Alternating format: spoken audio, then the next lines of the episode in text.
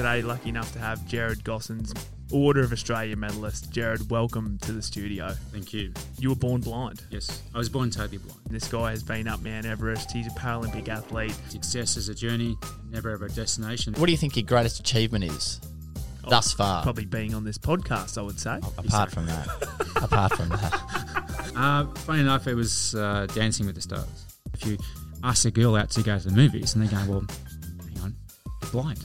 What are you going to do at the movies? Trade Mutt Radio, coming through on your wireless. Righto. Welcome back to another episode of Trade Mutt Radio. I'm not sure, we don't really have a tagline for Trade Mutt Radio yet, but today we might get one out of this episode. Today we have an amazing guest who,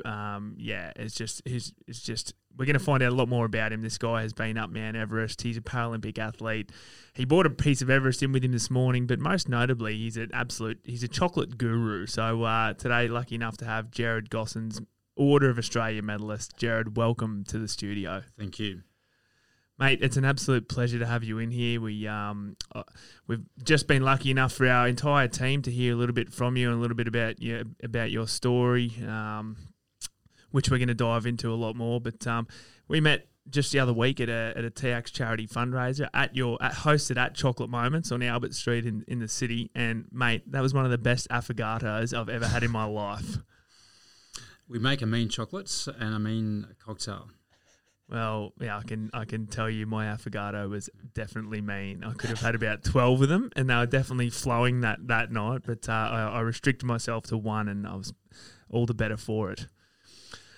So, mate, yeah, you're an incredible bloke. I mean, where do we start? You know, so you were born blind. Yes, I was born totally blind. So there are, I suppose, I have prosthetics, so I have no chance to see, I suppose, light or dark. But for me, obviously, that hasn't hindered me in my pursuits, whether it be at university or high school or my work life or as an athlete. I think for me, it's always about understanding that success is a journey, never ever a destination. And for me, along that journey has been a whole range of unique challenges in the process. But the journey will go on this year, next year, and onwards it goes. And I think one of the things that I'm most interested to hear about is some of those unique experiences, because I'm sure they haven't all been perfect, and I'm sure you've, found yourself in a lot of challenging situations. But I also imagine that you've probably grown a lot and, found out a lot about yourself through your different escapades. Oh, look, and there were times when you thought you were going to be achieving so well, where things just went completely astray. And I think for me, even outside the school grounds, where at times those were the comfortable environments where you knew where things were right in their place, I suppose very similar to a tradesperson knowing where exactly every tool was in a toolkit, or knowing where the job that was at hand, what they were actually going to be doing, where outside the school grounds, those were at times the most challenging, where the unusual experiences were things where you couldn't actually plan for. And we would often go down to the beach at Yeppoon High, and those cold sort of refreshing swims on those hot summer's days. And the tidal flow at Yeppoon is at times quite substantial. At times the water's lapping over the top of the pier, at times struggling to hit the base of the pier. So being well aware of how high the tidal flow was, I would sit on the edge of the pier and very slowly slide in, trying to feel the water with my feet. On this one particular hot summer's day, my mates had just jumped in, and here I was sitting on the edge of the pier. As I very slowly sliding in, my board shorts got stuck on a nail. And for about 1.25 seconds, I know exactly how Superman feels, until the way my body was too much for the shorts. The shorts ripped, and I went into the water. Now, there are three significant problems here for a person who's totally blind. A, not knowing who sent you this most embarrassing thing. And now being totally naked, how to find the towel on the beach. And when walking out of cold water, where to put the hands. So there were some very unique challenges, I suppose, in that one particular moment. But for me, it's always about giving it a go. And living in rural and regional Queensland and places like Yeppoon, where there's some very unique challenges, not only just being totally blind, but even working with a guide dog, my first guide dog, Joey.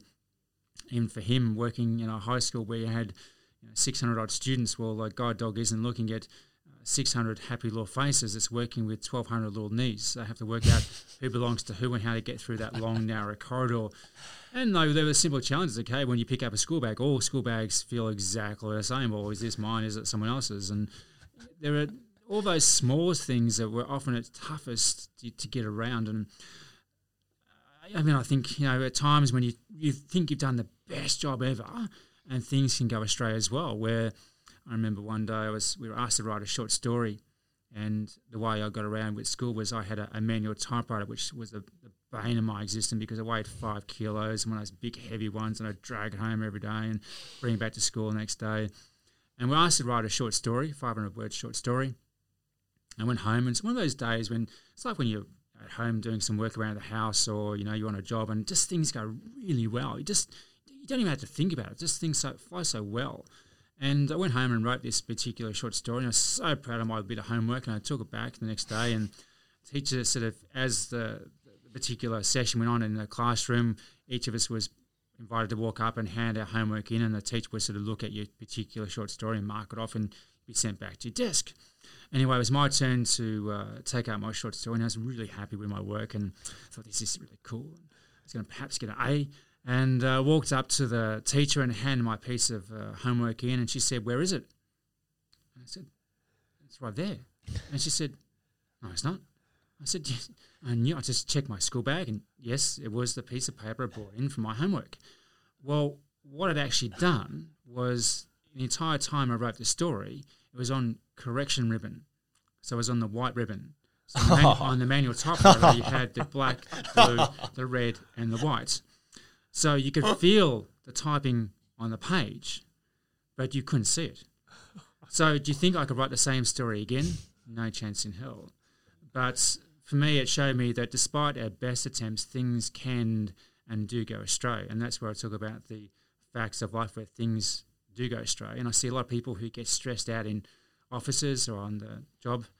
For example, I walk up to the kitchen, staff room kitchen, and they'll find their favourite coffee cup, and they'll go and wash it out, and then they'll go and boil the kettle, put the water in the kettle and boil the kettle, and they'll go to the fridge, and there's no milk.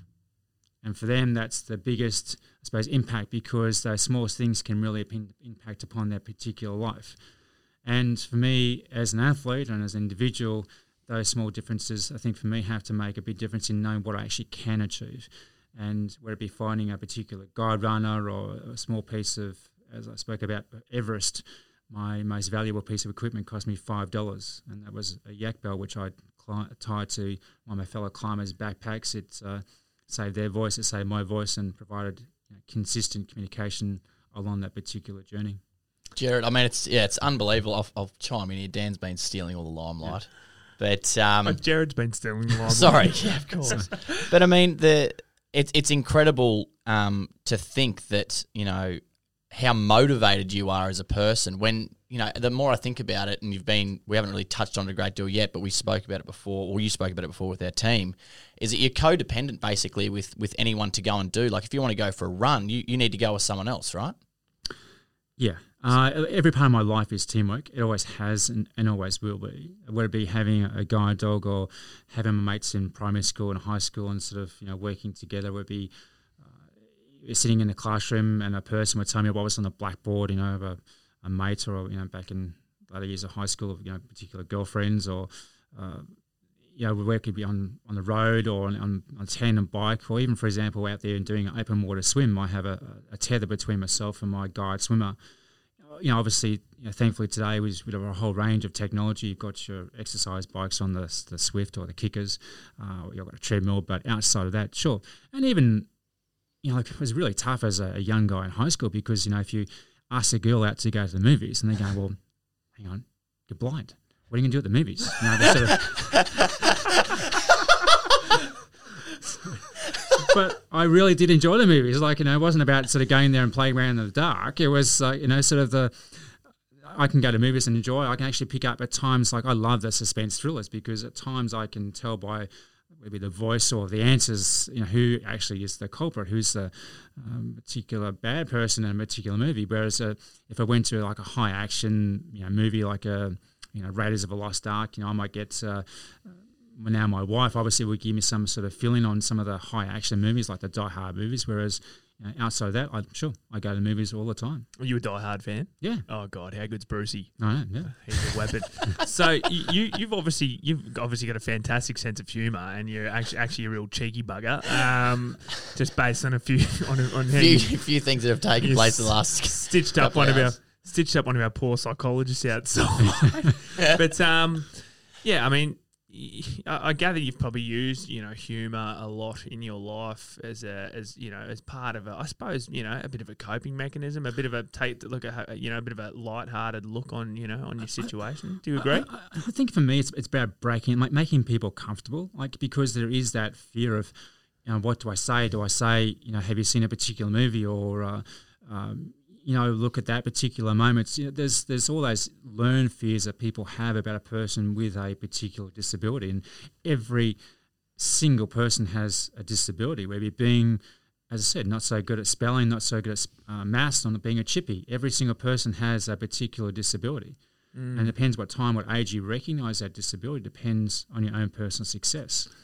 That's amazing. I'd be really interested to know because, you know, heard, you know, various stories about, you know, different kids at school and their situations they're in and the reasons why they may or may not be a victim of bullying. Mm. Did you ever experience, you know, any sort of bullying at school because of your situation? Lugging carrying a seeing eye dog around the place, but also a typewriter. Yeah. You know, did you cop any grief at school? Oh, look, I think there was the fear, but the way I overcame that was that, as I said, my very first day of primary school was the day I realised I was very different.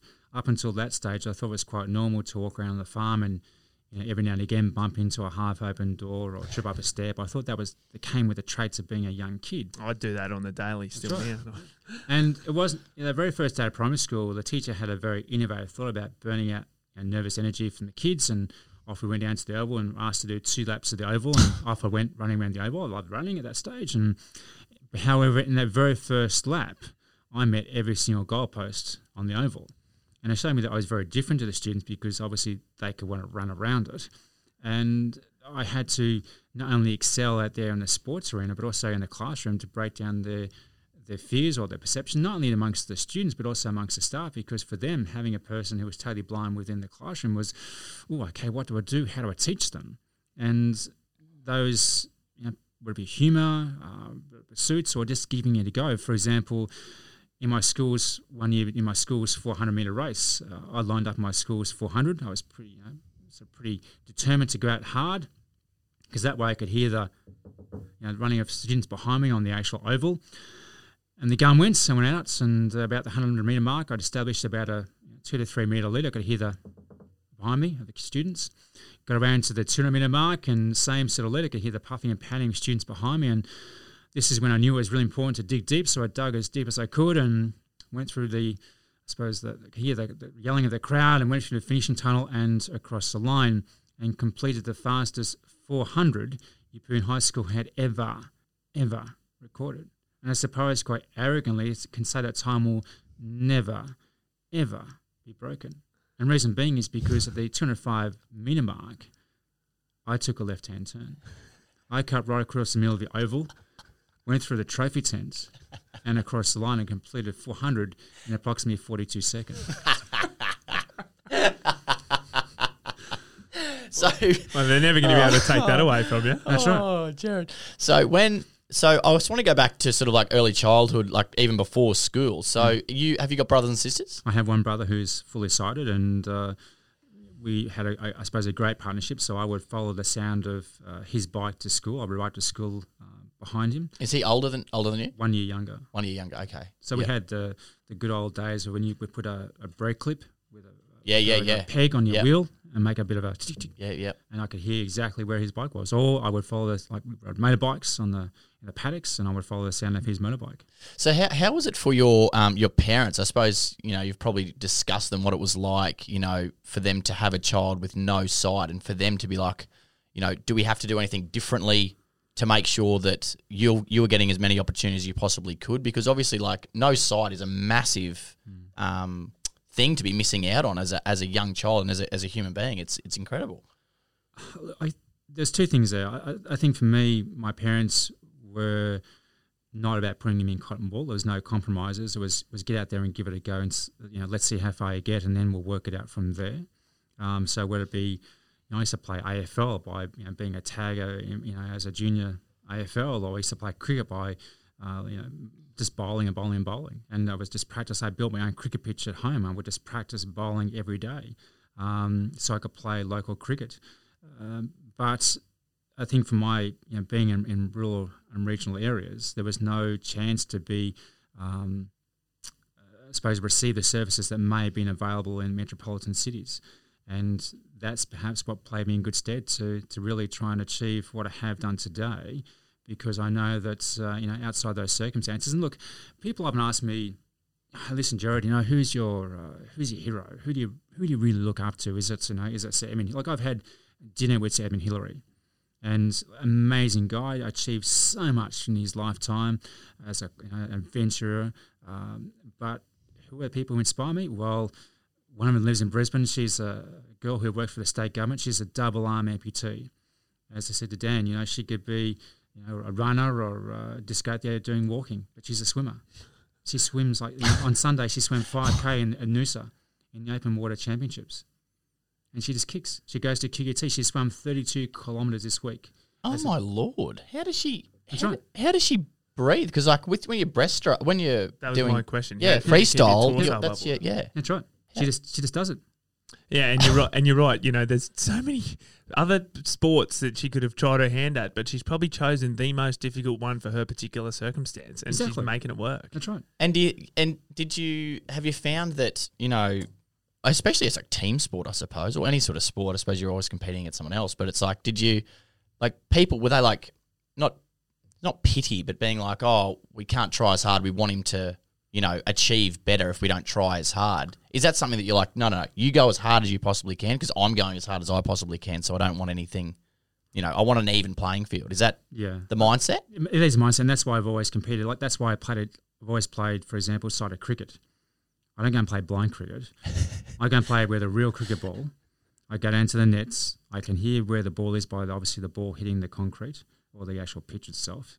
And I can bowl. And I built my own cricket pitch and I practice. I put 3 big copper posts down the end and put black plastic, and I could actually feel or hear when the ball hit the stumps. Right now I do local fun runs and park runs, and I'm out there trying to beat as many people I can. And I came second on Saturday, and I was devastated because I lost by 3 seconds. But that's how competitive I am. Yeah, that's incredible. That is, unbelievable. It'd be good to go for a net sesh sometime with you. Yeah bloody hope. I'd be totally down for that. But what drives you to, because they're no easy feat, you know what I mean? Like, to learn to play cricket completely blind, get your own cricket pitch and play sighted cricket. I mean, why choose to do it that way? Because obviously there are easier alternatives, you know what I mean? You could just go play blind cricket or not play cricket at all. Yeah, I know. And that's where I'm a tad different, I suppose, in some respects, that I'm a blind person living outside of world. I'm not after, for example, I suppose this is an easy way of communicating, is that when I first built my house back in the late 90s, now, I didn't build the house, I designed the house. And the courier mail came and did a story because in my kitchen I put a skylight. And they said, why the hell is a blind guy putting a skylight in a house? And I said, well, I'm not building the house or designing the house for me. I'm designing it for the next person who buys it. That was my whole reason for putting a skylight in there. Yeah. And I recognise I live in a sighted world, and I have to, obviously respect those environments. However, sure, if there can be some modifications that would be, for example, accessible screen, or these days iPhones talk, or almost everything talks, that can assist me in doing what I do. And also, bloody courier mail. Is it not just enough for a blind guy to be fully on trend with the current latest? Yeah. With the latest, is that not enough for you? Yeah. Why putting a skylight in? That's incredible. I remember some years ago I was telling Dan on the way here when I was project managing the Vision Australia building on Old Cleveland Road there at Coorparoo, and I had to go to a meeting with GHD in the city. And I'll never, ever forget the situation. I was up on, I think they were like, is it Waterfront Place or Riverside Centre. And I was in the foyer there, and I could never, ever forget when I heard the people coming for this particular meeting, and it was a marble floor. And I could hear them approach, and when they recognised that they were actually meeting with me, with a blind guy, you could hear the steps just hesitate, like, oh my God, like, we're dealing with a blind guy project managing a $10 million build. But they then still understood. But, you know, like, I think outside the square, and, you know, we built Queensland's first ever 5-star rated green building. You know, it has 10,000 litre tanks in the floor and 100 solar panels. And I was just telling Dan, the louvers will open and close depending on the air conditioning, and if there's natural air outside, which is cool, we'll bring it in. We had blinds that were refractor light to save lighting costs inside the building. So we were a 5-star rated building.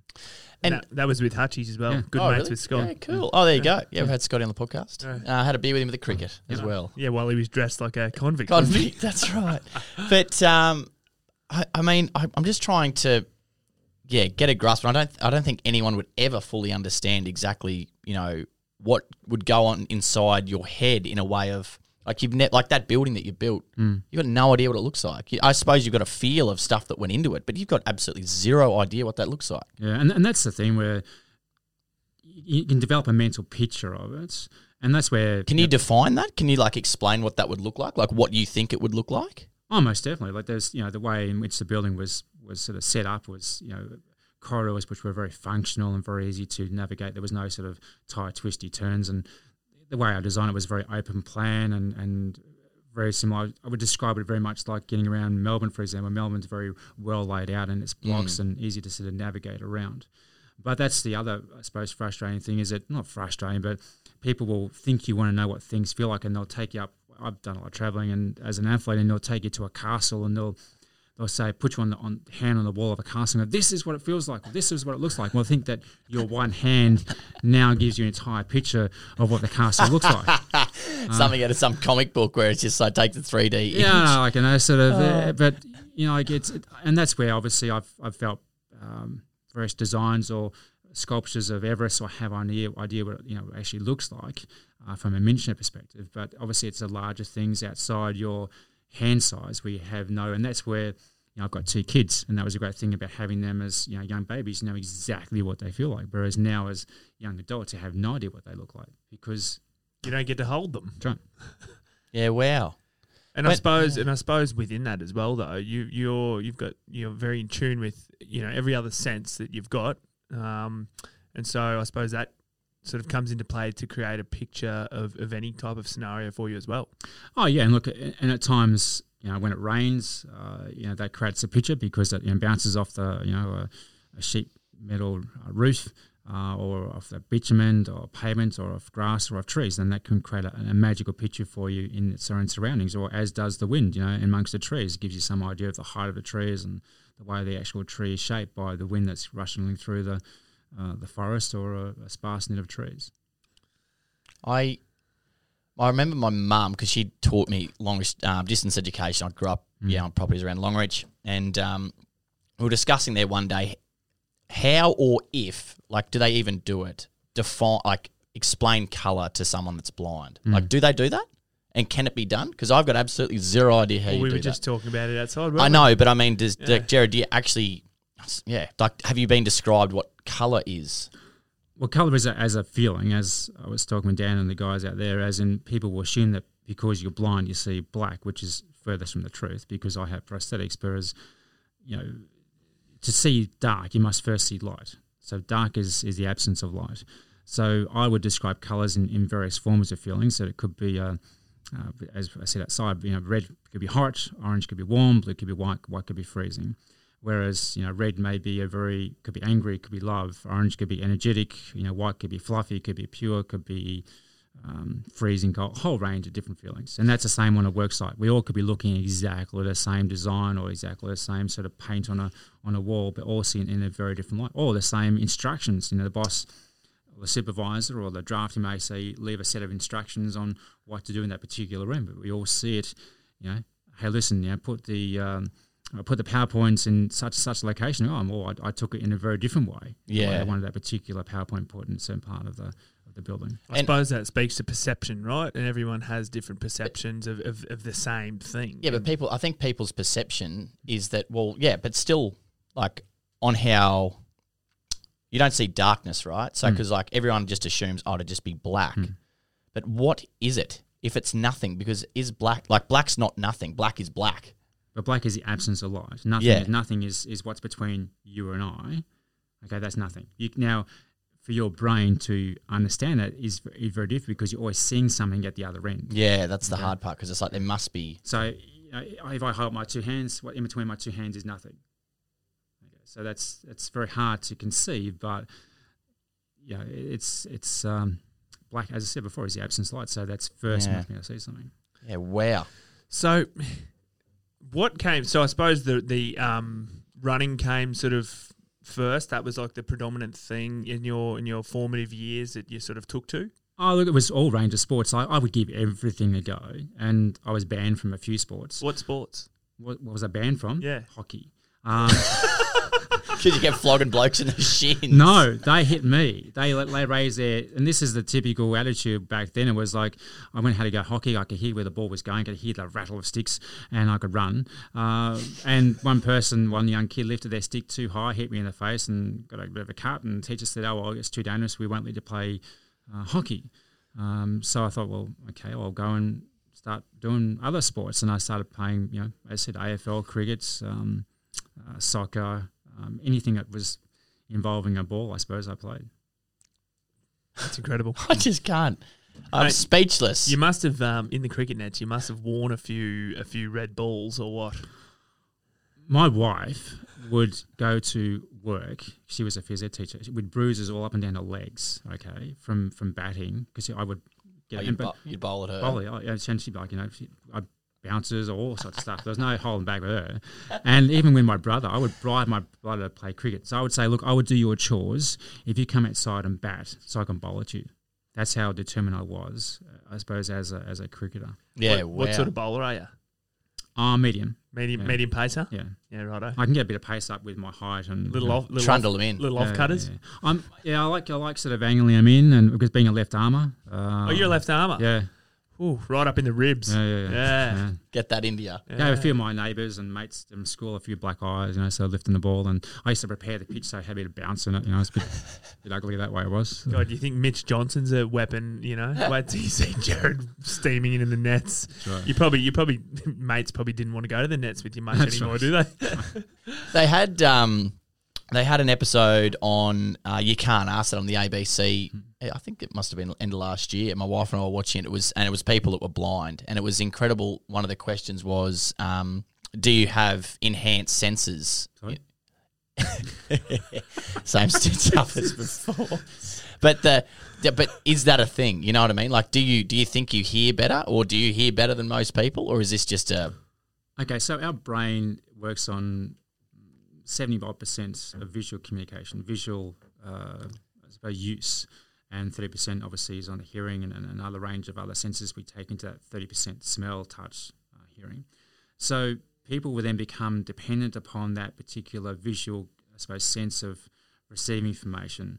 And for me, obviously, not being able to see, I just intensify those other senses. So they're exactly the same. I'm given the same, I suppose, abilities. I just use them in a different way that you don't. So your hearing may become a bit lazy because, you know, you can see what's... For example, it stuns me how people these days can go to a nightclub and actually communicate because it's all done by visuals, because the music is that loud, they have no chance of hearing each other. So it would be... And I don't know how bartenders do it because they must absolutely go home and just sag on the couch because they've struggled to understand what drinks are being ordered. Yeah, yeah. I've definitely struggled to order drinks at a bar at nightclubs plenty of times. I don't know if it's because of the volume or if it's because I was slurring my words, but definitely had my challenges. You mentioned something before which I want to touch on, which seems really poignant, and it was that we all have disabilities. And I thought that was really interesting because I've never really considered it, but being in the mental health space for us, there are so many you know, things that people experience, you know, whether it's, you know, poor body image or self-consciousness or a lack of confidence or all these kinds of things. And I suppose, is that what you're referring to when you say that we all have some sort of a disability? Yeah, I think, look, you know, whether it be, and it's about recognising that particular disability, which is, you know, it's not, I wouldn't say that it's a disability, it's a way we actually have to, something that we have to work with to improve upon ourselves. So, sure, I'm totally blind, but the way I work on that is whether it be through my sport or my career or my goals or my education or my training, all those ways I intend to improve upon myself, or having, for example, a guide dog that improves my ability to achieve what I'm looking to achieve. And it's the same, obviously, whether it be that self-body image, it's okay, well, listen, how can I improve upon that? Whether it be working on both my mental and physical well-being in improving that particular, I suppose, questionable disability as such. But we all can look at some amazing obstacles in our lives and see them as obstacles, whereas there are some amazing gaps. And what I mean by that is that I had a friend who was lecturing in sports in the United States, and for the first long weekend, he bought himself a mountain bike and joined a local club and went out there with the club. And first time at it, it wasn't too crash hot at it. And after the first few hours, he had a few falls, and they stopped for a short break at lunchtime. And one of the more experienced mountain bikers came up to Tom and said, "Tom, well, you know, how are you finding it?" And Tom said, "Well, you know, obviously it's a bit challenging, but perhaps by the end of the long weekend, I'll get the hang of it." And the more experienced mountain biker said, "Well, listen, you've had a few falls. You know, when you're going down the mountains, you know, what are you looking at?" And Tom said, "Well, you know, obviously I'm looking at the, you know, the rocks and the trees." And the more experienced mountain biker said, "Well, that's your biggest mistake." And Tom said, "What do you mean?" And the more experienced mountain biker said, "Well, you should be looking at the gaps in between the rocks and the trees." And often what is evident is the rocks and the trees. We don't look at the gaps. And the gaps are what we actually can achieve. And sure, I can't drive a car, but I can certainly catch a taxi, or I can catch public transport, and they're the gaps. Wow, that's an awesome perspective, isn't it? Mind blown. Very cool. That's cool. But you had a guide dog that could drive a car, didn't you? I did. Back in '89, we placed a front page article on the front page of the Rocky Bulletin, "Blindness No Blink on License, Jared Gossels and guide dog Joey receive driver's license. Joey does 2 barks for left, a bark for right, and a yelp for stop." And sadly, 65% of people who read that story believed it. And we had phone calls all day to the police station and to the newspaper asking how a dog does reverse angle parking. But we've done crazy, like as you heard, Dan, I've, you know, flown a plane around Queensland 3 times, scared the hell out of the air traffic controllers. But we got on your own. I had a co-pilot. And they would give me some of the instrumental information, whether it be the speed. And it was because it was a motor glide, it had a 15-metre wingspan, so I could actually tell by the actual feel of the wings in which way, obviously, was level. I could use things like, for example, like the sun from our directional perspective, but they would give me some of the altitude readings, and it wasn't. There's not a lot to run into up there at 5,000 feet or 10,000 feet. So it's very capable for a person who's totally blind to do. And you must really be relying on your, what do you call it, like the feeling, like your center of gravity to sort of feel your whether how level you are and all that sort of stuff. But what do you think? Like you've achieved a lot. What do you think your greatest achievement is thus far? Probably being on this podcast, I would say. Apart from that. Funny enough, it was Dancing with the Stars. And reason being is because climbing Everest, Everest isn't the most technical mountain in the world. Whilst it's the highest, there are far much harder mountains in the world to climb. Whereas Dancing with the Stars, it's something that I'd never, ever done before in my life. I never danced a step. And going on live television, so there's no sort of, let's stop now, let's cut, let's come back and do that again. It's live television. Secondly is it's a live band because it takes away your hearing, so you're doubly impacted by the whole process. Then you've got 3 cameras that follow you around the floor.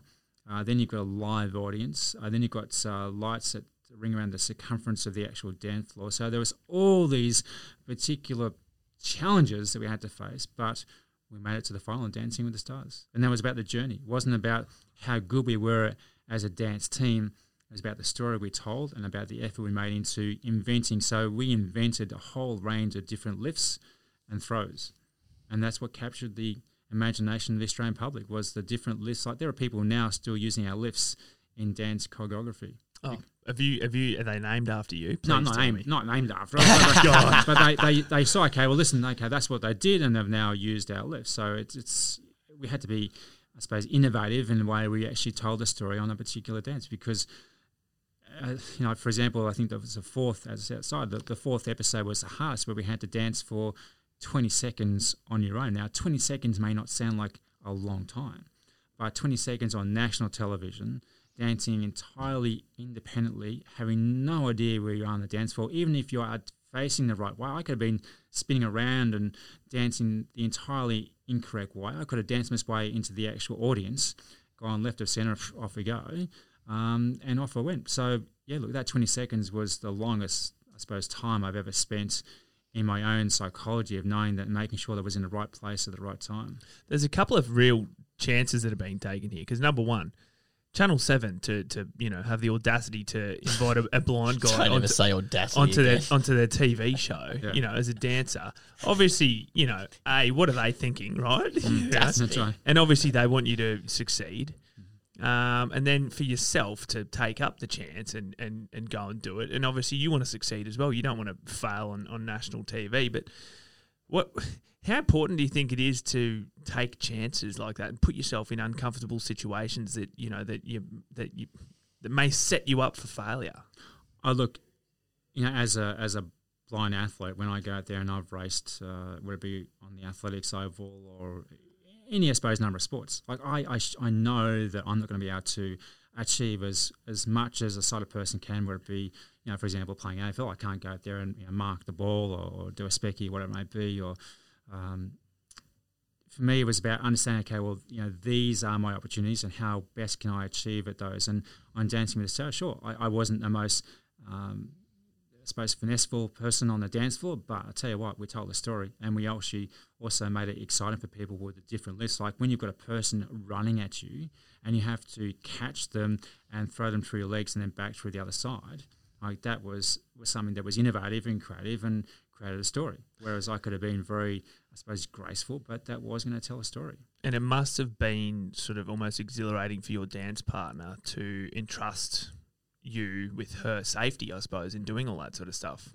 And that must really empower you as well, to know that person's willing to put their trust in your hands. Oh, look, we were working our asses off the entire time, like, in between because every Sunday we have to do the live show, and in between that week we were learning, 3, 4, 5 dances in that one week. We were working so hard on making, and as I said before with that yak bell on climbing Everest, my most valuable piece of equipment on Dancing with Stars, again, maybe a bit more than $5, maybe $8. And what was that? That was carrot and ginger juice. And the reason why I used that was because ginger juice is great for seasickness. And with the number of spins that I was doing on Dancing with the Stars, sighted people or professional dancers will look at a point on the floor because of the equilibrium. Oh, yeah. Okay, so for me, not having that, I thought, okay, well, what stops seasickness? Ginger does. So I would down a couple big glasses of carrot juice and ginger juice before the actual show. That way I wasn't going to get sort of, lost in my spins. Yeah. I suppose it would have been empowering too for, kids at home that were blind, that were listening to the TV. It's like there's someone that I've been listening to this station, or I've been listening to TV for so long, and I've never ever heard of anyone being blind on TV. That would have been empowering too. But you know what the worst thing was that the actual number of angry fathers who, the reason being is because the wives were home going, well, if a blind can dance, why can't you dance? So they were getting sort of jabbed and rizzed by their wives going, well, hey, listen, if he can do it, then why aren't you up on the dance floor as well? So have you continued to dance? Yeah. So Jess and I do some corporate events still together. So after all these years, we still dance together at various. Oh, how cool is that? Yeah, and again, going back to the various conditions, and this would be the same within, I suppose, the building environment. We all can be trying to do the same process in our work, but those different environments can create a whole range of different circumstances. As in, if you go to a wooden sprung floor to an actual wooden floor, they can alter the speed of the actual dance because it's the rebound off their wooden floor or how slippery it is. So that contains a whole range of different situations. And for someone who can't see that,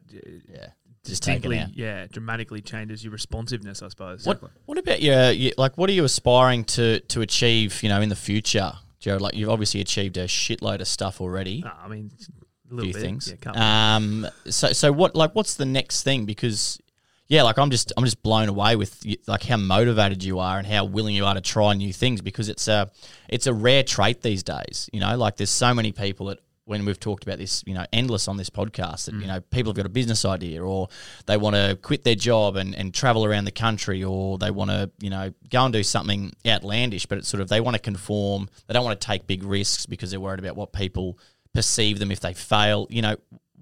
It doesn't seem like you give three shades of anything about that. You're just out doing exactly what you want. Because I don't have those learned fears. And that's because, as I said with Dan's team, is that, you know, we have three fears which are fundamental to our lives as human beings. And that's the fear of falling, which makes us walk. So if we wouldn't have the fear of falling, when we got off our hands and knees, we'd have that fear of falling, we actually wouldn't learn how to walk as human beings. The second one is a fear of noise, which is a sense of danger. So it could be, you know, earthquake, fire, whole range of storms. That's the fear of noise. The third one is the fear of isolation, which brings us together as communities. So we wouldn't be breeding as human beings and wouldn't have, obviously, our various communities right around the world. Every other fear is learnt. So my mum says, don't touch a hot plate, you might burn yourself. That fear of heat is then learnt. Mum says, don't touch the knives, you might cut yourself. That fear of knives is then learnt. When little Johnny, your brother, says, don't do that, you might fall or fail or whatever it may be, that fear of failure is then learnt. We have the fear of success. We have the fear of the unknown. You know, there's all these learned fears throughout life which we learn. And for me, as a person who's totally blind, I hadn't learned those fears. It's like, for example, when you go climbing Everest, I don't have that fear of falling because I haven't seen how far I actually am falling. Of course. Can we go and have a little yarn about the Paralympics and sure. your escapades there? Because actually, I'm surprised that you actually haven't just competed in the in the regular able-bodied Olympics. I suppose it's because you need a guide. But do you reckon you'd be able to cut it with the big guns on the out there?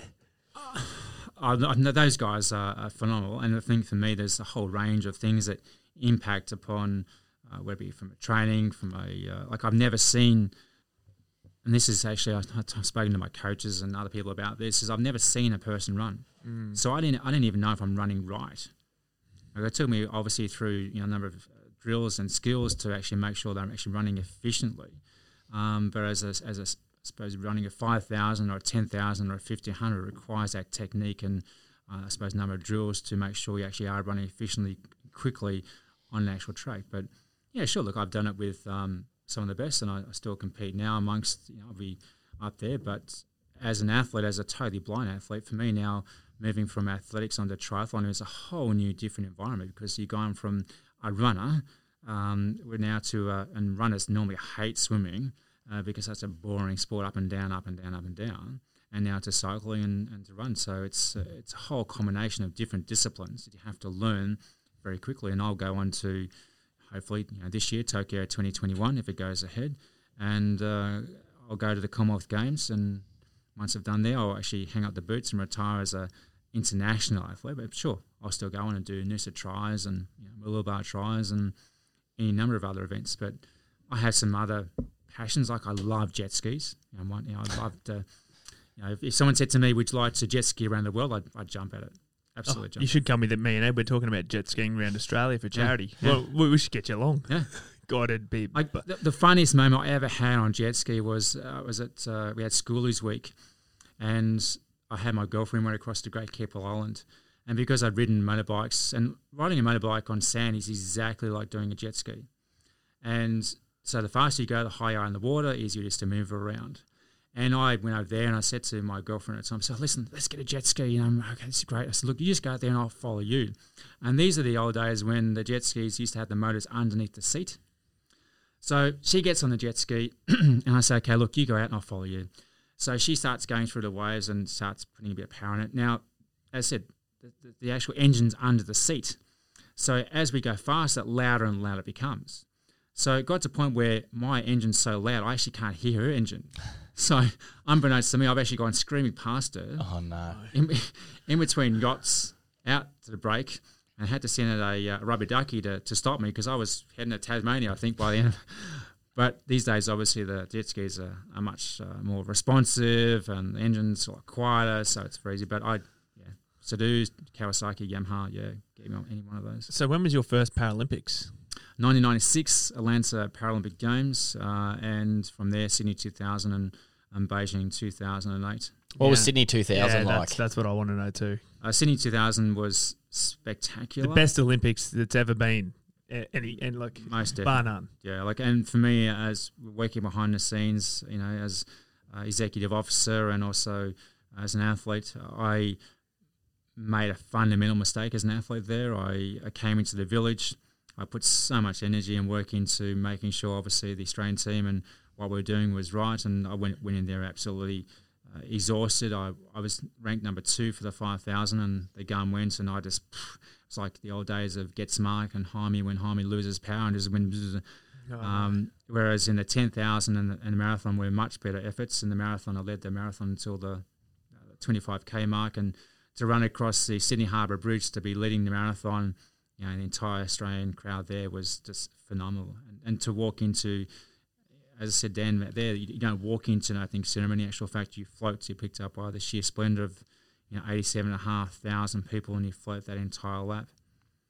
That's incredible. I mean, because coming from Sydney originally, don't hold it against me, but that Sydney 2000 Olympics, the blue line that they had marked on the roads for the marathon runners, and obviously the marathon went far and wide out past Homebush, but that blue line was on the road for years after those Olympics. And any time I drive around, and there'd be places where you'd catch a glimpse of that blue line, and it just, I don't know, I just always got the best feeling seeing it. It just brought back all those memories of the Olympics and just how sort of special that was. And that was one that really stuck in my mind. It's still here in Brisbane too, as well. The blue line. Do you know the blue line's still here for the Commonwealth Games? No.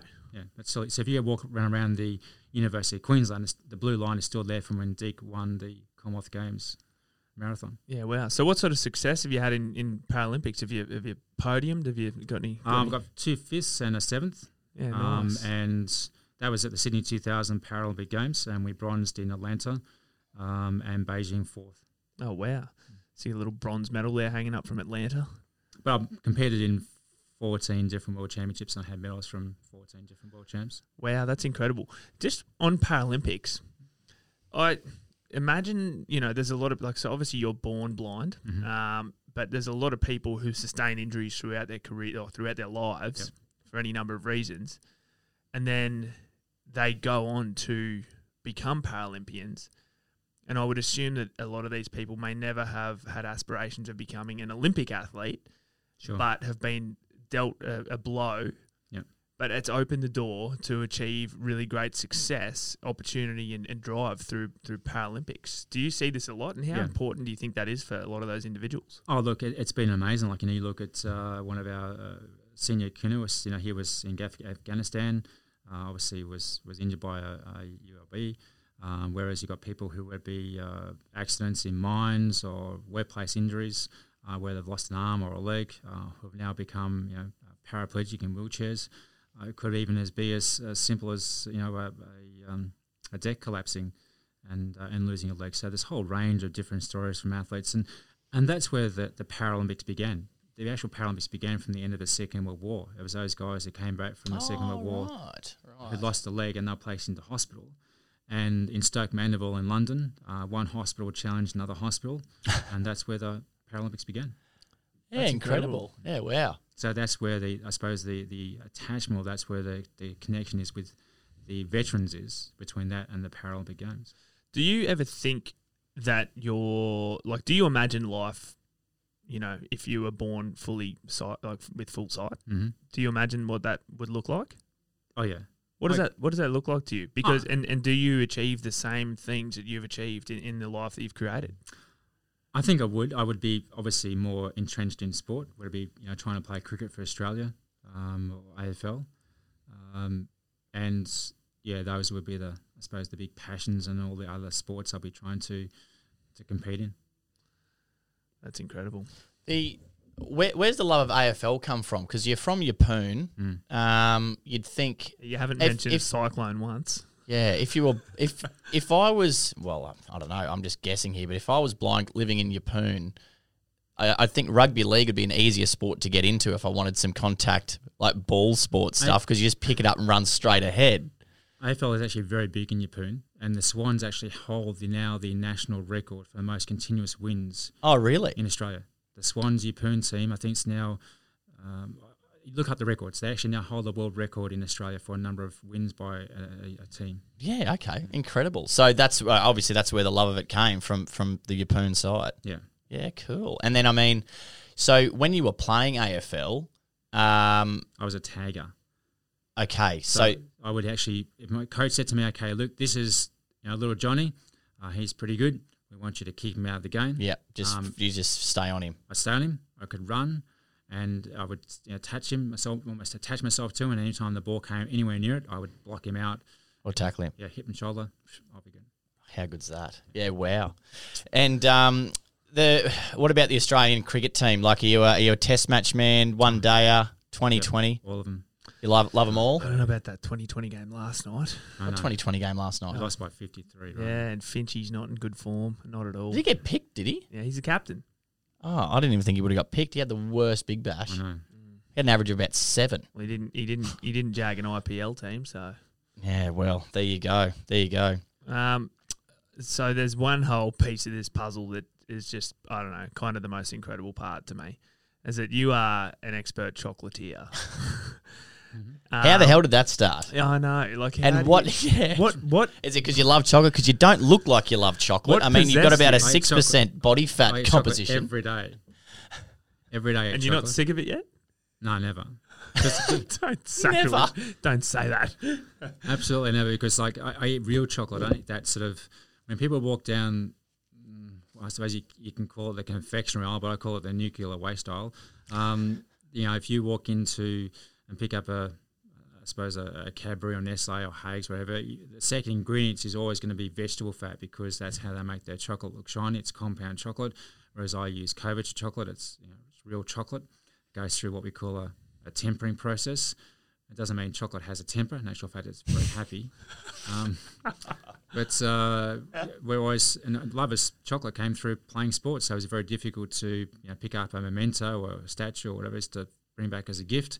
Chocolate was always an easy go-to thing, great reward at the end of a competition, great way to get through customs. You declare chocolate, walk through the particular sort of declaration aisle of food items, and developed an awareness and taste, and opportunity came up, and 12 years later, here we are as chocolatiers having two stores in the Brisbane CBD and designing different desserts. And I make, for example, Father's Day I make beer chocolates. I use 6 different Australian beers called the Ultimate Six Pack. What beers?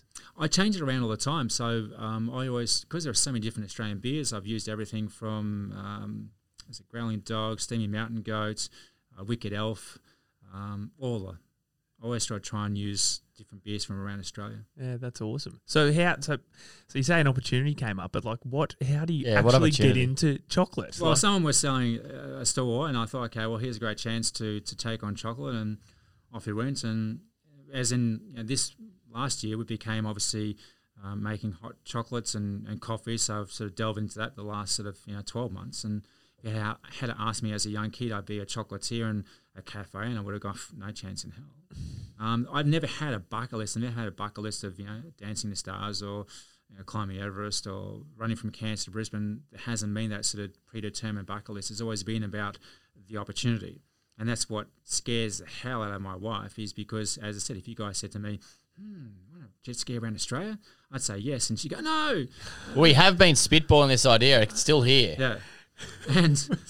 And like, with a triathlon, when I was swimming in the pool at Yeronga swimming pool, one of the guys said, "Oh, listen, you're Jared Gossels," and I said, "Yeah." He said, "Hey, listen, you ever done a triathlon?" I said, "No, mate, never done a triathlon," because I hated swimming. It's such a boring sport. And I said, "Oh, look, I'll give it a go." And this was 5 years ago. Well, here I am now in the Australian team and looking to compete for Australia at Tokyo 2021. That's incredible. Oh, gee, I hope Tokyo goes ahead. And look, if it doesn't matter. Yeah. Because for me, it's been about the journey. Like, I know I've given it everything I had. And if it does, and for me, it's been about that journey as it was with, you know, the Sydney to Westfield run. Well, I mean, but it's just, Japan's just such an awesome place. Have you been? Japan's just such an awesome place. It would just be an incredible place to host an Olympics. You know, I'm sure they would end up being so clean. They put on such a tight show. All the fresh salmon avocado rolls you could dream of. I actually did a marathon there. I did a marathon there some years ago when I was racing it pretty hard, and I was stunned because the Japanese would go along, and all along the drink tables, they had green tea and chocolate cake. That's all they had for the athletes. That wouldn't work too well together, would it? No, it didn't. So there was a lot of... green tea and chocolate. I know. I didn't do it, but they were into it. That was their big time recovery for a green tea and chocolate cake on the actual marathon course. Jared, do you find that, I mean, we were chatting a little bit in the car earlier, but you must just be such an awesome role model and mentor for other vision impaired individuals to look up to, and especially young kids. Yeah, look, I work with a lot of kids, and my actual company is named after a young kid I was working with. So Chocolate Moments is the trading name, but my company is actually called Stop and Smell the Roses. And the reason why it's called Stop and Smell the Roses is I was working with a young kid called Blake, and Blake unfortunately was diagnosed with leukemia at the age of 11. And he went through a lot of whole range of various things, lung infections, and had through the chemotherapy, he actually became totally blind. And I went and worked with him and his mother at the Mater Hospital, and he came into remission and went to Centenary High School. Things were looking pretty good. The age of 13, he got himself a girlfriend. Things were looking really cool. I went away to the 2006 Athletics World Championships in Netherlands, and came back. And unfortunately, Blake came out of remission. He passed away at the age of 14, and I went to Blake's funeral. One of the hardest things, obviously, to go to a funeral, but to go to a young kid's funeral is even harder. And I came away from the funeral, and a few people said to me, "Oh, listen, Jared, it must have been pretty tough." And all the things, just done Everest and Athens, the Athletics World Championships. And I said, "Yeah, look, it made you appreciate how you have to stop and smell the roses," and that brought about an idea. And I went back to the office, and I called up a law firm which was still open on the Gold Coast. It was just after 5, and thankfully they answered the phone. And they looked after intellectual property. And I proposed this idea to the guy. I said, "Listen, there's a day for Valentine's Day when people, from romantics, they can celebrate, but there's nothing for people as such. So, for example, if I walked up to a person 10 years ago and I said to them, 'How are you?' they'd probably say, 'Oh, I'm really good, thanks.' If I walk up to them today, it's, 'I'm really busy. I'm really, really busy.' And they judge their self-worth by how actually busy they actually are. So my proposal, and I'm still there to do it once I retire from sport, is I've trademarked the words Stop and Smell the Roses. So I actually own those words around the world. And what I'm going to do is set up a day where, if I have a day which allows people to, I suppose, go and have a cup of coffee with their brother, or go and go with the teammates and have a dinner, or go to the movies, or really recognise someone for their support or their help. Or it could be mum, dad and the kids going having a picnic. And on Stop and Smell the Roses Day, I'll produce a different coloured rose, because every rose has a different meaning. I'll also sell a pair of rose-coloured glasses, and because people can see things through a different light. And that'll be like a foundation of Stop and Smell the Roses and support Australian charities. That's incredible. Awesome. That's a really Ed would have been a big fan of that, because he's always talking about how people are always talking about how they're so busy, and it really irritates him. It drives me mad. No one's not busy. I know. And for me, it was about taking that time out to actually say, "Hey, thank you," and that's you're doing a great job. Because today, if I walked up to a person in the office and I gave them a bunch of flowers, they go, what's going on there? A bit of sexual harassment there. Whereas if I walk up and Stop and Smell the Roses Day and I give, Jenny or whoever it is a particular rose for Stop and Smell the Roses Day, and that also comes with a voucher to go and get your hair done. Well, that's something that I'm saying, "Hey, listen, thank you for your support." Oh, yeah. That's incredible, mate. Well, mate, keep us up to date with that, because love to assist anyway. We've been through setting up the non-profit thing, and it is it's a journey. It's a journey for sure. Mate, it's been an absolute privileged to have you in here today, and it's such a great yarn, and you're an awesome speaker and have just got such a wealth of experience. So thank you so much. I would just ask you to share one final story with us, please. And Ed hasn't heard this, but I managed to hear it the other night. Just that time you called a lift. Oh, yeah. Okay. A dog, your boss in the lift, was it? Yep. So that was, there's sort of two stories attached to that, is that whilst, you know, Rockhampton and Central Queensland had stories with April Fool's Day, as their perceptions still amaze me what can or can't be achieved. And when you walk into a lift, you can very quickly pick up if another person's in the lift there with you, whether because of the, you know, packet of hot chips they're carrying or their briefcase or perfume or aftershave. And I walked into a lift one day and had a rather large box on my arm and a dog, and the left-hand hands were somewhat full. And I sensed the person was in the lift there with me, so I said very calmly, very nicely, would you mind pressing ground, please? There's no movement towards the button, so I said it a bit louder. I said, excuse me, would you mind just pressing ground? Again, no movement, so I thought, I'm stuck. I'll go and press myself, you know. So I struggled forward with the box on my arm, and just as I went to hit the button, this voice came, said, oh, it's all right, mate. I pressed it for you. I said, oh, sorry, mate, I thought you didn't hear me. He said, no, it's all right, I thought you were talking to the dog. So,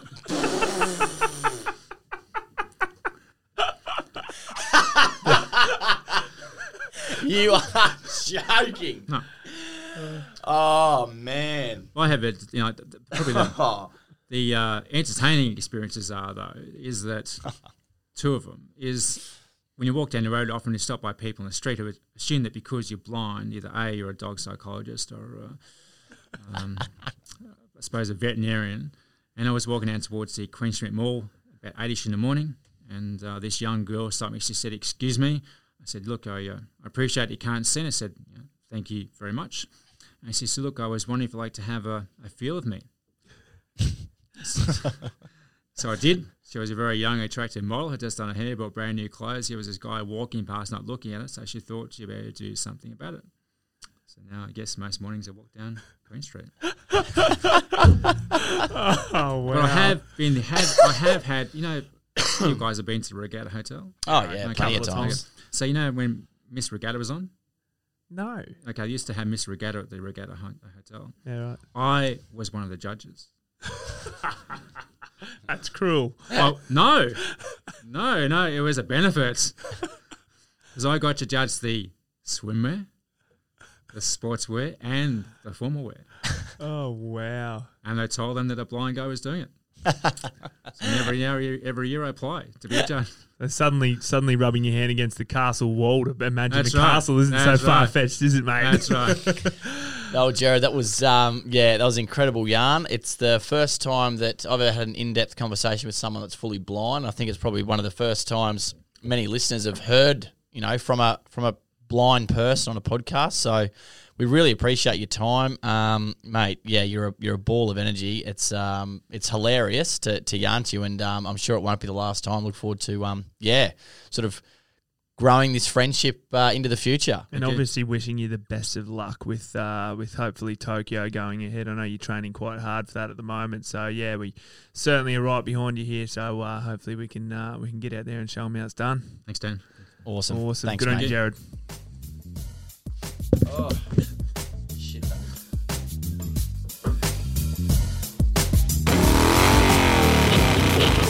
If I stop, I'll die.